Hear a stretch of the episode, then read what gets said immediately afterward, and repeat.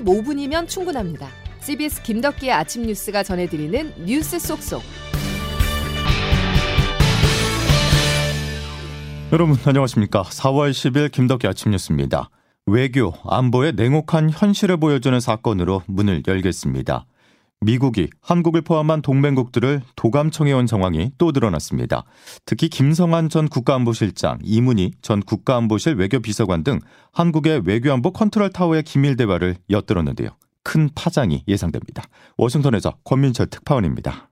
뉴욕타임즈 등 미국 언론은 극도로 민감한 내용을 담은 두 건의 비밀 문건을 오늘 일제히 보도했습니다. 소셜 미디어를 통해 공개된 문건엔 김성한 전 국가안보실장과 이문희 전 외교비서관 등 우리 정부 인사들의 대화 내용이 포함됐습니다. 우크라이나 무기 제공을 공식 천명하자고 이전 비서관이 제안하자 김 전 실장이 한미 정상회담과 무기 지원을 거래했다는 오해를 살 수 있다고 우려를 나타냈습니다. 김 전 실장은 대신 폴란드에 포탄을 수출하고 폴란드가 이를 우크라이나에 우회 지원하는 방안을 대안으로 제시했습니다. 결국 우리 정부가 우크라이나에 살상 무기를 제공하지 않는다는 원칙을 어기고 이를 논의했다는 겁니다. 이 문건은 구성과 형식상 CIA 문건으로 보입니다. 특히 해당 내용이 도감청을 통해 파악했음을 시사하는 표현도 담겨 있습니다. 미국 정부는 문건 유출 경위 조사에 나섰습니다. 이달 말 한미 정상회담을 앞두고 한국 정부를 감청했다는 사실에 매우 곤혹스러운 모습입니다. 미국 언론은 이번 문건은 미국이 러시아뿐 아니라 동맹국도 감시하고 있다는 사실을 분명히 보여준다고 보도했습니다. 또 미국의 비밀 유지 능력에 대한 의구심도 자아낸다고 평가했습니다. 더욱이 이번 문건에는 한국과 이스라엘, 영국 등 동맹국들의 국내 문제와 관련한 정보도 담겨 있어 이들 동맹국들 간 신뢰 관계를 저해할 것이라는 분석도 나옵니다. 워싱턴에서 CBS 뉴스 권민철입니다. 미국은 지난 2013년 국가안보국 직원이었던 에드워드 스노든의 폭로 이후 동맹국에 대한 감청 활동을 중단하겠다고 밝혔었는데요. 이런 약속이 무색하게도 또다시 한국의 외교안보 컨트롤 타워를 첩보 대상으로 삼았다는 건 충격입니다. 이달 말 윤석열 대통령의 미국 국빈 방문을 앞두고 대내외적으로 악재가 될 전망입니다. 계속해서 양승진 기자가 보도합니다. 윤석열 대통령의 국빈 방문을 보름 앞두고 터진 미국 정보당국의 한국 정부 고위 인사에 대한 도감청 의혹이 한미 정상회담의 악재가 될 수도 있다는 분석이 나옵니다. 아직 정보 관련 사안에 대한 의혹 제기 수준이지만 한국 내 여론이 악화할 경우 12년 만에 국빈 방미 의미가 퇴색하면서 한미 관계에도 부정적인 영향을 줄 수 있다는 겁니다.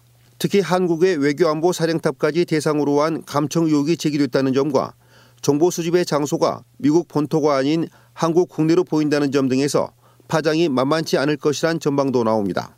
대통령실은 제기된 문제에 대해 미국 측과 필요한 협의를 할 예정이라고 밝혔습니다. 대통령실 관계자는 어제 오후 브리핑에서 과거의 전례 다른 나라의 사례를 검토해 대응책을 한번 보겠다고 말했습니다. 대통령실은 과거에도 이와 비슷한 사례가 여러 차례 불거졌지만 한미 관계를 근본적으로 흔들 정도는 아니었으며 한미 동맹은 여전히 굳건하다는 점을 강조하는 분위기입니다. 감청 내용 중 우크라이나에 대한 한국 정부의 무기 우회 지원 내용이 포함됐다는 보도에 대해선 확정된 사항이 아니라면서 선을 그었습니다. CBS 뉴스 양승일입니다. 공천 과정이라고 하는 것이 대체로 보면 어, 갈등의 과정이기도 하지만 어, 그러나 가능하면 축제 과정으로 총선 승리를 위해 장애 요인이 되면 누구든지 엄정한 책임을 물을 것입니다. 국민을 도탄에 빠뜨리고 있는 민생 경제 참사, 국가 안위를 위태롭게 하고 국익을 훼손한 외교 안보 참사 문제는 윤석열 대통령입니다. 민주당의 목적이 민생이 아닌 국정 파탄에 있음을 자인하는 꼴일 것입니다. 쾌벨스식 선정 선동을 이제 그만 멈추기 바랍니다. 우리 손으로 국회의원을 뽑는 제22대 총선이 365일 앞으로 다가왔습니다. 정권 안정과 정권 심판을 내세우며 여야가 사활을 건 대결을 벌일 것으로 예상되는데요. 여소야대 한계를 여실히 느낀 윤석열 대통령으로서는 후반기 3년을 뒷받침할 안정적 의회 구도를 만들어야 하고 야당으로서는 빼앗긴 정권을 되가져올 발판을 마련해야 하는 대단히 중요한 선거입니다. 먼저 여야의 과제를 허지원 기자가 분석했습니다. 22대 국회의원 총선거를 1년 앞둔 시점에 여당과 야당은 거대 야당 심판론과 윤석열 정부 심판론을 들이밀며 각각 총선 승리를 다짐하고 있습니다. 그러나 여당인 국민의힘은 친윤과 비윤 갈등이 내재한 상황에서 향후 생길 수 있는 공천 갈등이 부담입니다. 검사 출신 인사들에 대한 대거 공천설마저 도는데 이 규모가 커질 경우 해당 지역구 현역 의원과 또 오랫동안 자리를 노리던 원외 인사들과의 갈등이 우려스럽다는 겁니다. 또 최근 잇따랐던 우경화 발언은 당의 외연 확장에 걸림돌입니다. 5.18 정신을 헌법에다 넣겠다. 그런다고 전라도 표가 나올지 압니까? 어떻게 생각하십니까? 그건 불가능합니다. 불가능해요? 예. 저도, 저도 반대. 반대로 민주당은 이재명 대표의 사법 리스크가 최대 쟁점입니다. 수사당하는 게 제 잘못입니까? 주변을 먼지 털듯이 털고 주변에 주변에 주변까지 털어대니 주변 사람들이 어떻게 견뎌합니까? 최근에는 좀 사그라들었지만 총선 직전 나쁜 재판 결과가 나올 경우 퇴진론은 언제든 다시 떠오를 수 있습니다. 문제는 연말 이전에 이 대표가 사퇴할 경우 전당대회를 열어야 하는데 뚜렷한 대안이 없다는 겁니다. 따라서 연말에 지도부가 총사퇴하고 비상대책위원회로 전환하는 방법도 거론됩니다. CBS 뉴스 허지원입니다. 22대 총선의 가장 큰 변수라고 하면은 중도 무당층이 아닐까 생각합니다. 여야의 시선은 민심보다는 윤심이나 명심만을 바라보고 있는데요. 중도층이 소외되고 있다는 목소리가 점차 커지고 있습니다. 조태임 기자의 보도입니다. 국민의힘은 내년 총선을 앞두고 김기현 대표를 비롯해 친윤 중심의 지도부를 꾸린 데 이어 최근 치러진 원내대표 선거에서도 친윤 성향이 강한 대구 삼선의 윤재욱 의원이 선출됐습니다. 친윤 중심의 지도부 장점은 강력한 당정일체를 앞세워 정권 안정과 총선 승리를 이끌겠다는 것이지만 지지층만 바라본다는 한계가 나올 수밖에 없습니다. 지지층만 바라보는 이딴 최고위원들을 실현해 지지율은 급락하고 있습니다. 국민의힘 이재호 상임 고문입니다. 용산이 지금 아주 그 저항력이 강하기 때문에 예, 예. 오히려 이것이 예. 내년 총선의 악재가 될 수가 있다 이래 보시. 야당인 더불어민주당도 더 나을 건 없는 상황. 국민의힘의 지지율이 떨어져도 민주당의 지지율 변화는 크게 없다는 건 반사 효과를 거의 보지 못하고 있다는 겁니다. 당내에서는 이재명 대표의 전격적인 지지를 보내는 이른바 개딸과 이별해야 한다고 하지만 민주당의 지지율을 버텨주는 강선 지지층이 이탈할 것이란 우려도 같이 나오고 있습니다. 양당의 지지층 정치에 정치 혐오도 늘어나면서 각종 여론조사에서 무당층의 비율도 30%를 넘나들고 있습니다. 결국 중도층 표심을 가져올 수 있는지가 양당 총선 승리의 중요 변수가 될 것으로 보입니다. CBS 뉴스 조태임입니다. 또 다른 변수는 게임의 룰이라고 할 수 있는 선거제 개편입니다. 국회는 오늘부터 나흘 동안 전원위원회를 열고 선거법 개편 토론을 벌일 예정인데요. 논의의 핵심은 중대선거구제 도입과 비례대표제 확대 여부가 될 것으로 보입니다. 김명지 기자가 보도합니다. 국회는 오늘 비례대표제 논의로 시작되는 전원위 토론을 엽니다. 전원위는 1안인 도농복합 중대선거구제와 권역별 병립형 비례대표제, 2안인 개방명부식 대선거구제와 전국 병립형 비례대표제, 3안인 소선거구제와 권역별 준연동형 비례대표제 등 3개의 결의안을 중심으로 치열한 논의에 나설 예정입니다. 다만 총선을 1년 앞두고 여야의 입장이 첨예하게 갈리고 있는 만큼 합의에 이르는 과정은 순탄치 않을 것으로 보입니다. 국민의힘은 준연동형 비례대표제 폐지에 대해선 어느 정도 가닥이 잡힌 가운데 소선거구제와 중대선거구제 사이에서 의견이 갈리는 분위기입니다. 앞서 김기현 대표와 당 싱크탱크인 여의도연구원 박수영 원장은 지난 7일 전원이 토론자로 나서는 의원들에게 관련 설명에 나서기도 했습니다. 민주당은 소선거구제와 권역별 준연동형 비례대표제에 대한 선호도가 클 것으로 관측됩니다. 다만 아직 지도부 차원에서 당의 방침을 가닥 잡기 위한 사전회의는 별도로 갖지 않은 것으로 알려졌습니다. CBS 뉴스 김명지입니다. 이른바 민식이법이 시행된 지 3년이 지났지만 또 스쿨존에서 어린 학생이 숨지는 안타까운 사고가 발생했습니다. 경찰은 이 운전자에 대해서 구속영장을 신청했습니다. 보도에 박정환 기자입니다. 지난 8일 오후 2시 21분쯤 대전시 서구 둔산동의 한 도로를 달리던 음주 차량이 갑자기 어린이 보호구역 내 인도로 돌진합니다. 차량은 길을 걷던 초등학생 4명을 치었고 이 중 9살 여자 어린이가 의식을 잃고 병원으로 옮겨져 치료를 받다가 결국 숨졌습니다.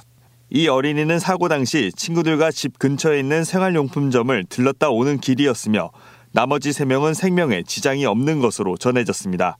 사고를 낸 60대 운전자 A씨는 시민신고로 현장에서 현행범으로 체포됐습니다. 경찰은 목격자 진술과 블랙박스 등을 토대로 정확한 사고 경위를 조사하는 한편 어린이 보호구역에서 사고를 냈을 때 가중 처벌하는 이른바 민식이법을 적용해 구속영장을 신청했습니다. 유가족들은 이런 사고가 다신 반복돼선 안 된다며 A씨에 대한 엄벌을 호소하는 것으로 알려졌으며 도시 한복판에서 음주운전 차량에 어린이가 희생됐다는 사실에 비판 여론이 거센 상황입니다. CBS 뉴스 박정환입니다. 코인 열풍의 끝은 참극이었습니다. 강남 40대 여성 납치 살해 사건은 가상화폐 투자를 둘러싸고 손해를 본 인물들이 계획해 저지른 청부 살인으로 사실상 드러나는데요. 수사 속보 민소은 기자가 취재했습니다. 강남 납치 살인 사건 주범인 이경우의 아내가 입건되면서 피의자가 총 7명으로 늘어났습니다. 이경우의 아내는 범행에 사용할 마취제를 이경우에게 전환되다 범행 배우인 재력가 부부에게 범행 자금을 직접 전달받고 증거 인멸에도 가담했습니다. 앞서 붙잡힌 피의자 중 이경우, 황대한, 연지호와 범행 예비 단계에 가담했던 이모 씨 등 4명은 검찰에 송치됐습니다. 이경우는 검찰로 향하기 전 경찰서를 나서며 유가족에게 허리 숙여 사죄했습니다. 평생 씻을 수 없는 상처를 입은 유가족분들께도 진심으로 죄송하다고 말씀드리고 싶습니다. 죄송합니다.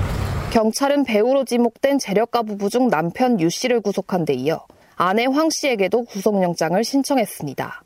이들 부부는 범행 자금 7천만 원을 제공한 데 이어 피해자의 코인을 강탈하려 하고 증거인멸과 도피를 돕는 등 범행 전 과정에 적극 개입한 것으로 보입니다.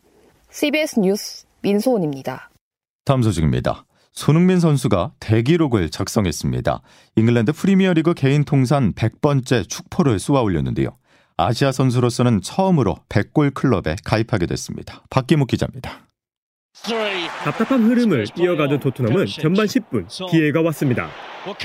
페리시치가 왼쪽에서 건네준 공을 잡은 손흥민은 페널티 박스 밖에서 오른발 감아차기 슈팅을 때립니다. 공은 환상적인 궤적을 그리며 골대 오른쪽 구석으로 향했고 그대로 골망을 흔들었습니다. 2015년 8월 토트넘 유니폼을 입은 손흥민은 8시즌 만에 프리미어리그 개인 통산 100호 골을 쏘아 올렸습니다. 이로써 손흥민은 1992년 출범한 프리미어 리그에서 100호 골 이상을 터뜨린 34번째 선수가 됐습니다. 잉글랜드 국적이 아닌 선수로는 14번째, 현역 선수는 7명이 전부고 아시아 선수로는 손흥민이 최초입니다. 특히 100골 가운데 페널티킥은 단 한 골. 손흥민의 기록이 대단한 이유입니다. 영국 BBC와 프리미어리그 사무국 등은 손흥민의 대기록 달성을 축하했습니다. CBS 뉴스 박희묵입니다. 김덕기 아침 뉴스 여러분 함께하고 계십니다. 이제 기상청 연결해서 자세한 오늘 날씨 알아보겠습니다. 김수진 기상 리포터. 네, 기상청입니다. 예, 요즘 온탕과 냉탕을 오가는 날씨인데 오늘은 어떻습니까? 네, 변덕스런 4월답게 이번 한 주 동안에도 날씨 변화가 무척 크겠습니다. 월요일인 오늘은 가끔 구름 많은 날씨를 보이는 가운데 낮 동안에는 20도 안팎의 비교적 따뜻한 봄 날씨가 이어지겠습니다만 바람이 강하게 불겠습니다. 그리고 내일은 전국에 비 소식이 있고요. 이 비가 내린 뒤에 수요일 아침에는 다시 기온이 뚝 떨어지면서 부쩍 쌀쌀해지겠습니다. 또 이번 주 금요일과 주말 사이 또 한 번 전국에 봄비가 지날 것으로 전망됩니다. 이런 가운데 오늘도 일교차가 무척 크겠는데요. 아침에는 예년 이맘때보다 좀 더 쌀쌀하게 출발하고 있습니다만 오늘 한낮 기온은 서울 19도, 원주, 광주 21도, 청주, 대구 22도의 분포로 예년보다 좀 더 따뜻한 날씨를 보이겠습니다.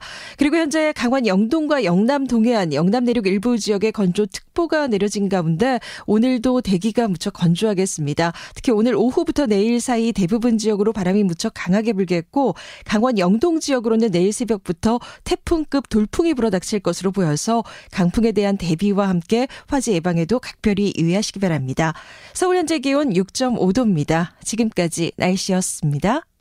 당분간 일교차 큰 봄 날씨는 이어집니다. 건강 관리 유의하셔야겠습니다.